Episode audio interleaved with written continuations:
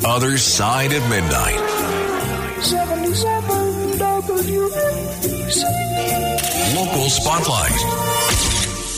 Good morrow, everyone. This is the other side of midnight on 77 WABC. I'm Frank Morano. Well, Sunday was the Super Bowl. It was not only a big event for music and sports and commercials, it was a big day for gambling. Probably the biggest gambling day of the entire year by far. And one of the things that we've seen over the last few years since New Jersey has legalized sports betting, and even more in the last couple of years since they've legalized mobile sports betting, giving people the ability to bet right from their phone, is we've seen problem gambling on the rise in New Jersey. And spoiler alert, I have a feeling this is exactly what's going to happen in New York and any other state that makes it legal to gamble from your mobile phone. Let's look at what New Jersey is doing. With signs that betting addictions are on the rise in New Jersey, the state will provide $600,000 in taxpayer money to five agencies it has tasked with treating gambling disorders and the problems that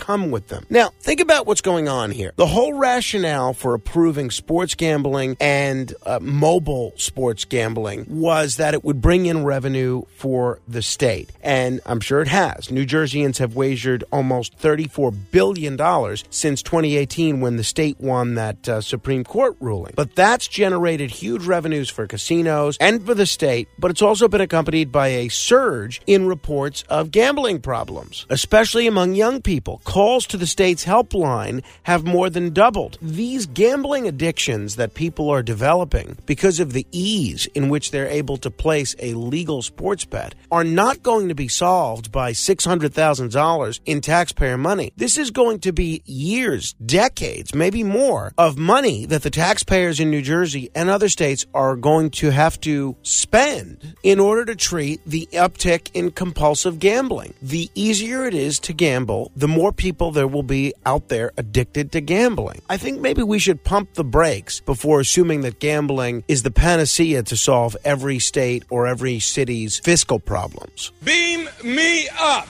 To be continued. The Other Side of Midnight. 77 WABC. Local Spotlight. Good morrow, everyone. This is the other side of midnight on 77 WABC. I'm Frank Morano. It seems just about every day there's another story about the turmoil that is going on at the New York City Fire Department amidst the decision by the Commissioner Laura Kavanaugh to shake up some of the leadership team and the decision by other members of the leadership team to take a voluntary demotion. And it's being reported now that Commissioner Laura Kavanaugh is facing a mutiny by her top chiefs, with five already demanding demotions and others threatening to follow suit in solidarity. Now, I don't know Laura Kavanaugh. Uh, she's clearly a very smart lady. Uh, she's a 40 year old rookie commissioner who set off this firestorm by violating an unofficial, long-standing fire department protocol and chain of command. Now, I think she's the head of the department. She has the right to whatever kind of leadership that she wants in that department. That being said, it's becoming clear to me that she is losing the respect and the trust of the rank and file firefighters and the fire officers. And I think it's only a matter of time before Commissioner Kavanaugh is forced to resign. And my hope is that Mayor Adams will do what Mayor de Blasio and Mayor Bloomberg did in selecting the next fire commissioner, and that's take someone who has worked their way through the ranks of the fire department, who actually knows what it's like to fight fires, and not someone who came into city government because of her work with a liberal political consulting firm. By the way, I want to encourage you to join the 77 WABC VIP club by downloading the app or going to WABCRadio.com slash VIP. You can enter for a chance to win a prize, which this week is a personalized and autographed copy of WABC owner-operator John Catsimatidis' new book, How Far Do You Want to Go? Lessons from a Common Sense Billionaire. Beam me up. To be continued. The Other Side of Midnight.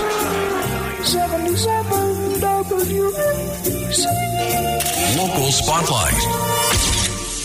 Well, the New Jersey Republicans have, I think, made a tremendous political mistake. We've discussed this story before, but now it's entering a new chapter. And it has to do with State Senator Samuel Thompson, an 87 year old conservative Republican facing a fierce primary challenge against Old Bridge Mayor Owen Henry in his campaign for another four year term. Well, this guy, Sam Thompson, is sharp, even though he's 87, and the Republicans basically conspired to push him out for no other reason aside from his age. They didn't say he wasn't smart, they didn't say he wasn't conservative, they didn't say he wasn't on top of things legislatively, and now it is becoming clear that Thompson, who was a Donald Trump delegate, in both 2016 and 2020, he's confirmed that he is going to be switching parties and becoming a Democrat. Now, this is a Republican district, but now they're taking someone that has represented the district for years as a Republican who's very much in keeping with the values of the Republican Party, and they have now handed this seat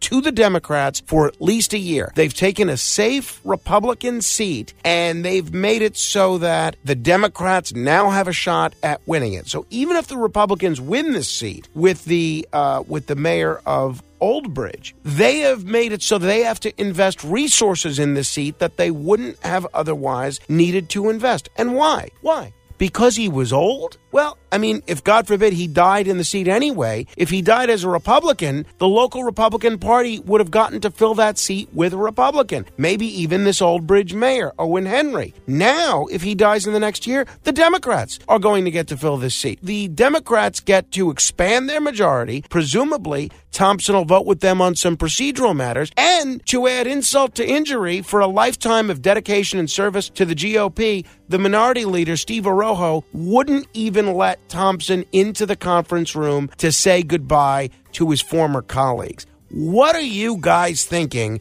in the New Jersey GOP? Beam me up. To be continued. The Other Side of Midnight. 77 WABC. Local Spotlight.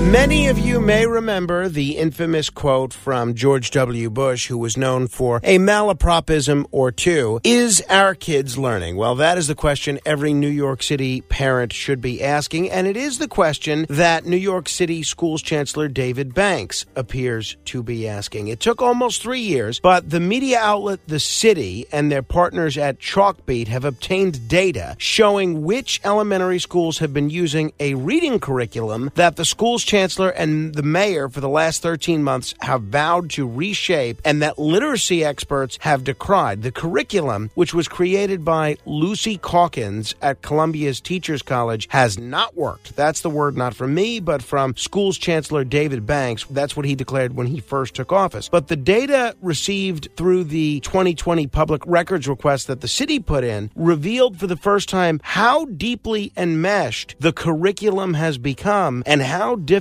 it could be to unwind. And I find this whole thing very disturbing. I'm going to link to this whole article in the city on my Facebook page at facebook.com slash Morano fan. But of nearly 600 public elementary schools that responded to a curriculum survey in 2019, 48% said they were using the Teachers College reading program alone or in conjunction with other curriculums. It was for the most part the most popular reading program at the time. I want you to consider that.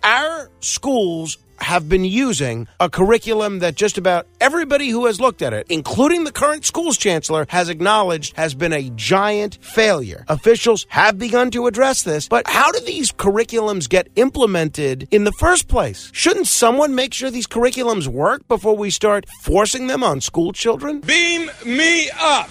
To be continued.